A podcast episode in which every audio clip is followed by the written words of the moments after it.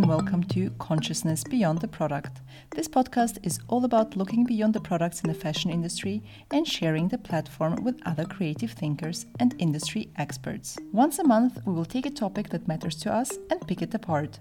We'll give you an overview, speak to industry professionals, and share our key takeaways.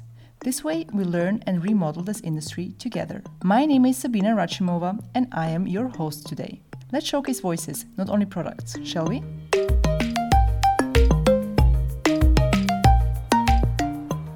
The topic of this episode is sustainable children's wear.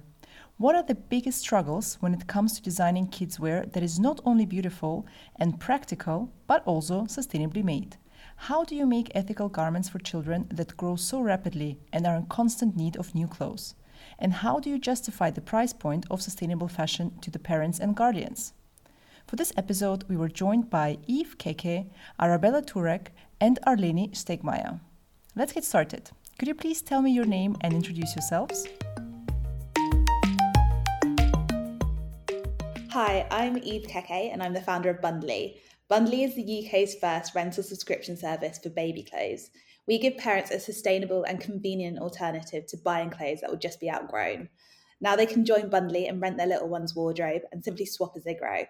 Hi, I'm Arabella Turek. I'm CEO and co founder of Petit Pli. Petit Pli creates clothes that grow, and we're a material technology company based in Hackney Wick. Hi, my name is Arleni Stegmaier. I am a fashion designer and textile economist. I've been working in fashion for over 15 years now. And I am the founder and designer of Frankie and Lou. Frankie and Lou is a brand for sustainable and fair produced women and children's clothing. Thank you for these lovely intros. I'm really excited to have you three on this episode. Let's dive into today's topic. What, in your opinion, are the biggest struggles when it comes to designing children's wear? Yeah, I think um, one of the challenges is designing for longevity when most retailers think the clothes will only be worn a few times over a few months. I think this causes lots of brands to reduce the quality of their kids' wear offerings compared to their adults offerings. So like I've experienced this myself. Luckily I'm a size five. Um, so some shoe brands make the same style shoes in adults and kids in size five. So it means if I buy from the kids wear range, I can save on the VAT and save myself 20%. Um, and I've done this a couple of times and I've often found that the shoes wore out so much quicker. Um, the materials they used just weren't as durable, probably because they thought they weren't going to be worn for long. So I think that's definitely a challenge is kind of getting around this perception that the clothes aren't going to be worn for long. People want cheap prices, so let's just reduce the quality of clothes. And for us at Bundly, we have our own range called Bundly Originals, and we design baby clothes with longevity in mind because they're going to go through our rental model and be loved by multiple families. And that means choosing quality cotton, making sure we reduce shrinkage so that they keep their size and shape, and also choosing colours and prints that are more timeless. Um, we call our clothes modern classics um, so that they can be loved by lots of families. It's amazing that Bundly manages to combine rental with offering new designs at the same time. I love that. Arabella, what struggles is Petit Pli facing? A typical concern for children's wear users is the fact that materials are really pushed to their limits because little humans are extreme athletes. They're far more adaptable than their adult counterparts. And for this reason, they really require robust materials within their garments. However, on account of them growing so fast in their early years, there it doesn't make sense to use robust materials which are hard wearing. Uh, for this reason, uh, Petit Pli is a little bit different to most children's wear companies. We really use robust materials that are as at home on the mountains than the park. And for this reason, we see ourselves as a solution driven company. Children's bodies are unique, they don't grow uniformly, but as mentioned before, with the rapid growth, they grow seven sizes in their first two years on Earth. This leads to an incredible amount of waste. Our designs are able to mimic that growth pattern by growing through seven sizes and fit children from nine months to four years, which not only increases emotional durability of the design, but also increases and inspires the next generation to value their garments and circular design approaches. Hmm, that's really interesting. Lenny, what about you? What, in your opinion, are the biggest struggles when it comes to designing children's wear? I am a, a mom myself, so I see that there are so many demands that we have on children's wear. One of the biggest is non toxic materials. I don't want to put uh, toxic materials on my kids' uh, skin that could uh, harm them, for example. So then there is the flexibility and hard wearing quality because children as you know they play and etc i don't want that after one rough uh, playground visit uh, the, the clothing are damaged and everything. And of course it should be comfortable because sometimes there is no biggest challenge than dressing a kid when you are in a rush. Yeah that makes total sense Let's talk a bit more about the sustainability aspect. Would you say that there is a demand for sustainable children's wear? What has been the feedback so far from parents and guardians? I think with parents, they care so much about the future their babies are going to grow into. Um, and this goes into sustainability as well. So there was a study that found over 70% of parents say they would like to be more sustainable once they have a baby. But of course, like the reality of having a new little one enters your into your life means that maybe you have a bit less time or um, maybe your finances are a bit more stretched. And that can lead to sustainable children's wear not always being like the top priority. Um, but parents definitely see the waste that comes um, as their child grows. Um, uh, another study found that there's over 180 million pieces of outgrown baby clothes currently stored in UK homes, and seven in 10 parents say it's unlikely they will be worn again. And parents don't want this waste, we don't want this waste, but ultimately, us as businesses need to give parents more simple, convenient solutions that are going to easily fit into their lives. And that's what we try to do at Bundly. Not only is our model inherently more sustainable, but it's also super convenient for parents. And that's why a lot of parents join us. What would you say, Arabella? Have you noticed a lot of demand? So, in our case, the concept was launched in 2017 and went viral. So, this was through digital media alone after winning the James Dyson Award that type of feedback globally suggested that was a huge problem that was affecting a huge collective of individuals.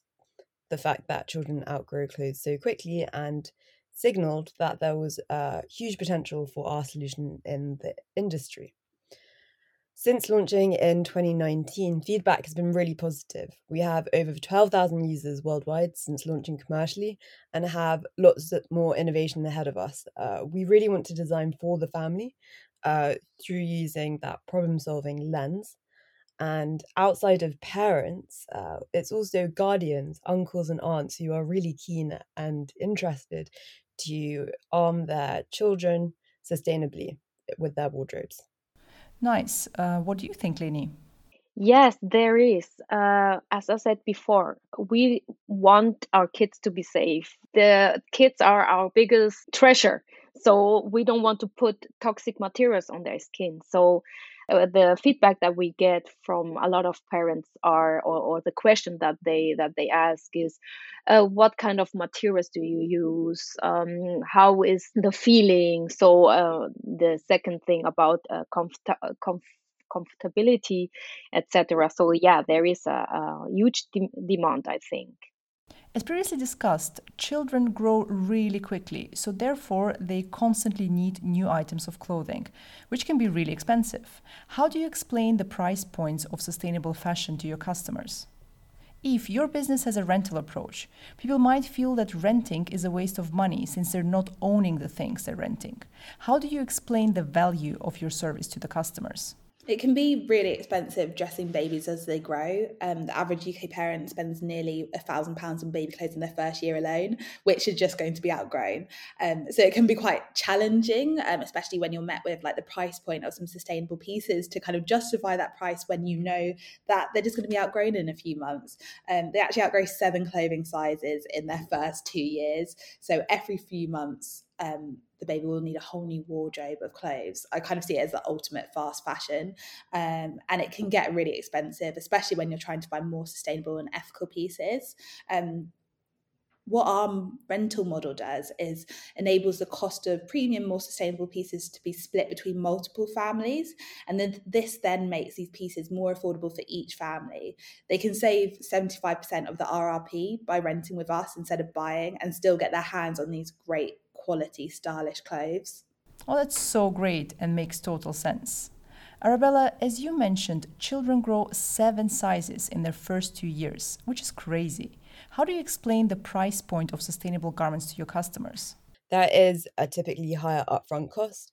However, on a use per cost basis, it is, if anything, more competitive than what's on the market. For the most part, the cheaper alternatives, though they have a cheaper upfront cost, uh, with consideration of externality cost to the environment, we would actually be depleting resources. Uh, so it might be a fast fix for the end user, but not for the entire supply chain. We explain this to our customers on the website with all our collateral, but also we gently nudge our users who are the children and ultimate never never purchase the products through creating care booklets which turn into height charts and parcels, which turn into jetpacks, to nudge the behavior and gamify appreciation of repurposing of materials. I love that little extra. That's very thoughtful and also very cute. What about you, Leni? Uh, this is indeed a big challenge uh, as a sustainable children's wear because, uh, yes, you said kids grow very fast and sustainable fashion can be pricey yes and there are some parents that cannot afford uh, these prices. And of course i can start explaining then when that when you produce sustainable and fair the clothing has uh, have their costs so materials cost more workers are, are paid um, fair and that costs more etc but i think where you get the uh, parents is that when you uh, tell them that if you buy good quality uh, clothing yeah um, you have it a lot for a long time. So the pants, the shirts, or whatever are not dam- damaged uh, uh, after one rough playground visit, and so you can pass the uh, clothing on to younger children or to uh, other family members, etc. And you can sell the clothing secondhand and still get a very good price.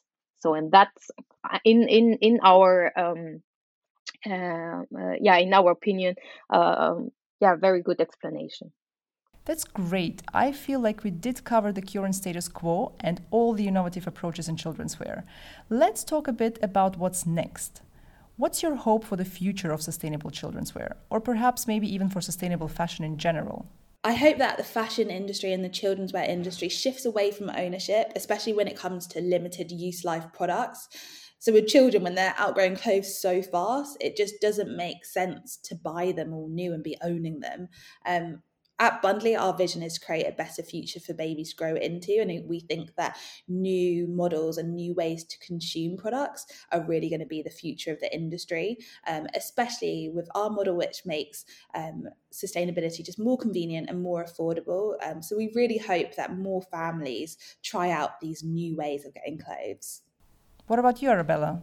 The industry at large, uh, textiles and fashion, to make the most of the noise since the pandemic, that initial heartfelt interest in sustainability, which has been communicated as a mass interest and at an all time high, uh, would be our greatest hope it's exciting to see how this initial interest can be sustained, what type of purchasing behaviors this can translate to.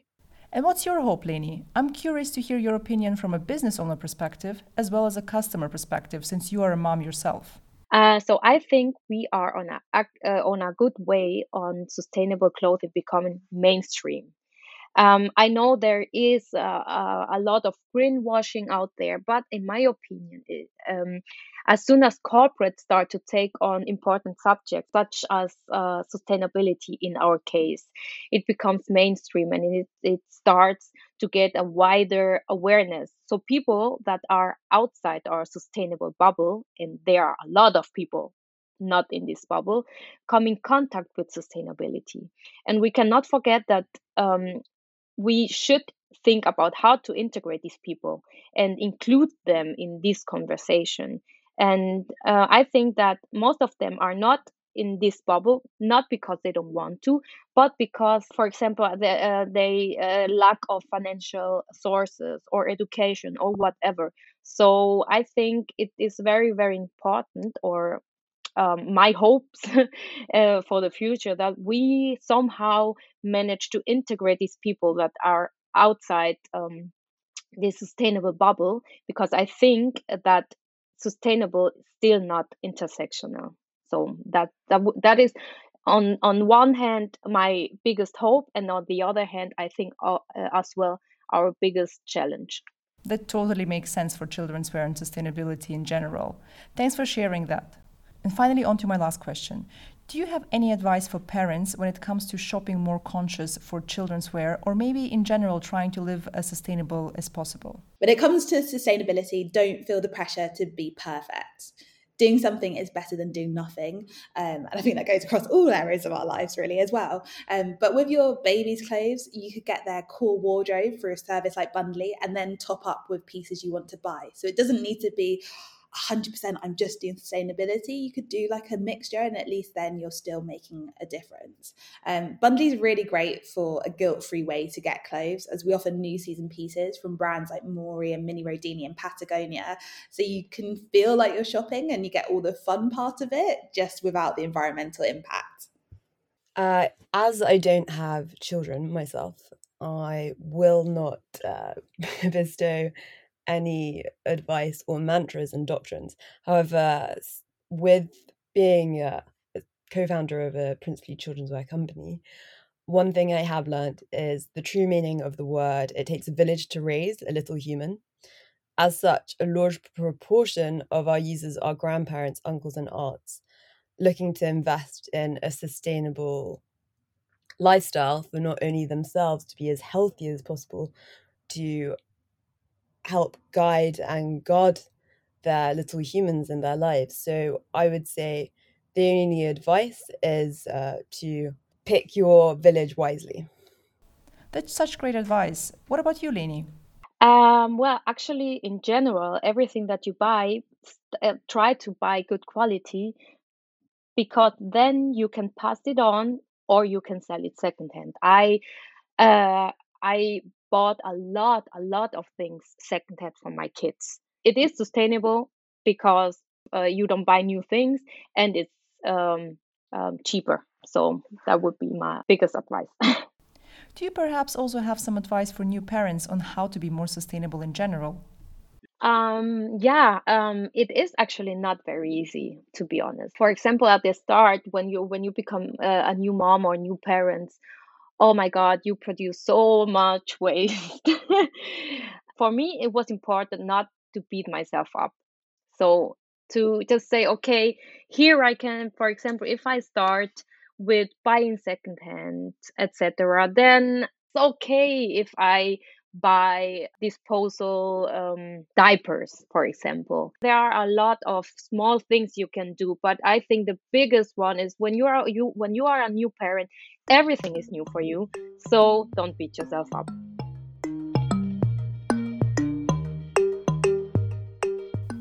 Thank you so much for sharing all this and for your time. So, what did we learn today about sustainable children's wear? First of all, there is definitely a growing demand for sustainable children's wear.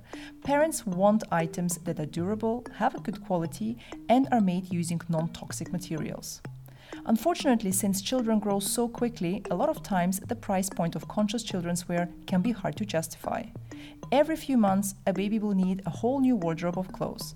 The average UK parent spends nearly a thousand pounds on baby clothes in their first year alone. The solution here might be to pass on the clothes to relatives or friends with younger kids, or selling them through secondhand platforms. Buying children's clothes secondhand is one option, but another one could also be renting them. It's a great and affordable way of being more sustainable for parents and guardians who do not want to invest in new clothing for their kids. Another big challenge for parents trying to be more sustainable is the lack of time to research proper options. Therefore, companies are working hard on making their resale, rental, and selling services as convenient as possible. We hope you enjoyed the episode and look forward to hearing your feedback. You can find out more about our guests in the show notes. To get in touch with us, head over to our Instagram, Sabina underscore com. That's S A B I N A underscore com. Our next episode will be coming out in March. Make sure you're subscribed so you get notified. My name is Sabina Rachimova, and as always, it was a pleasure being your host today.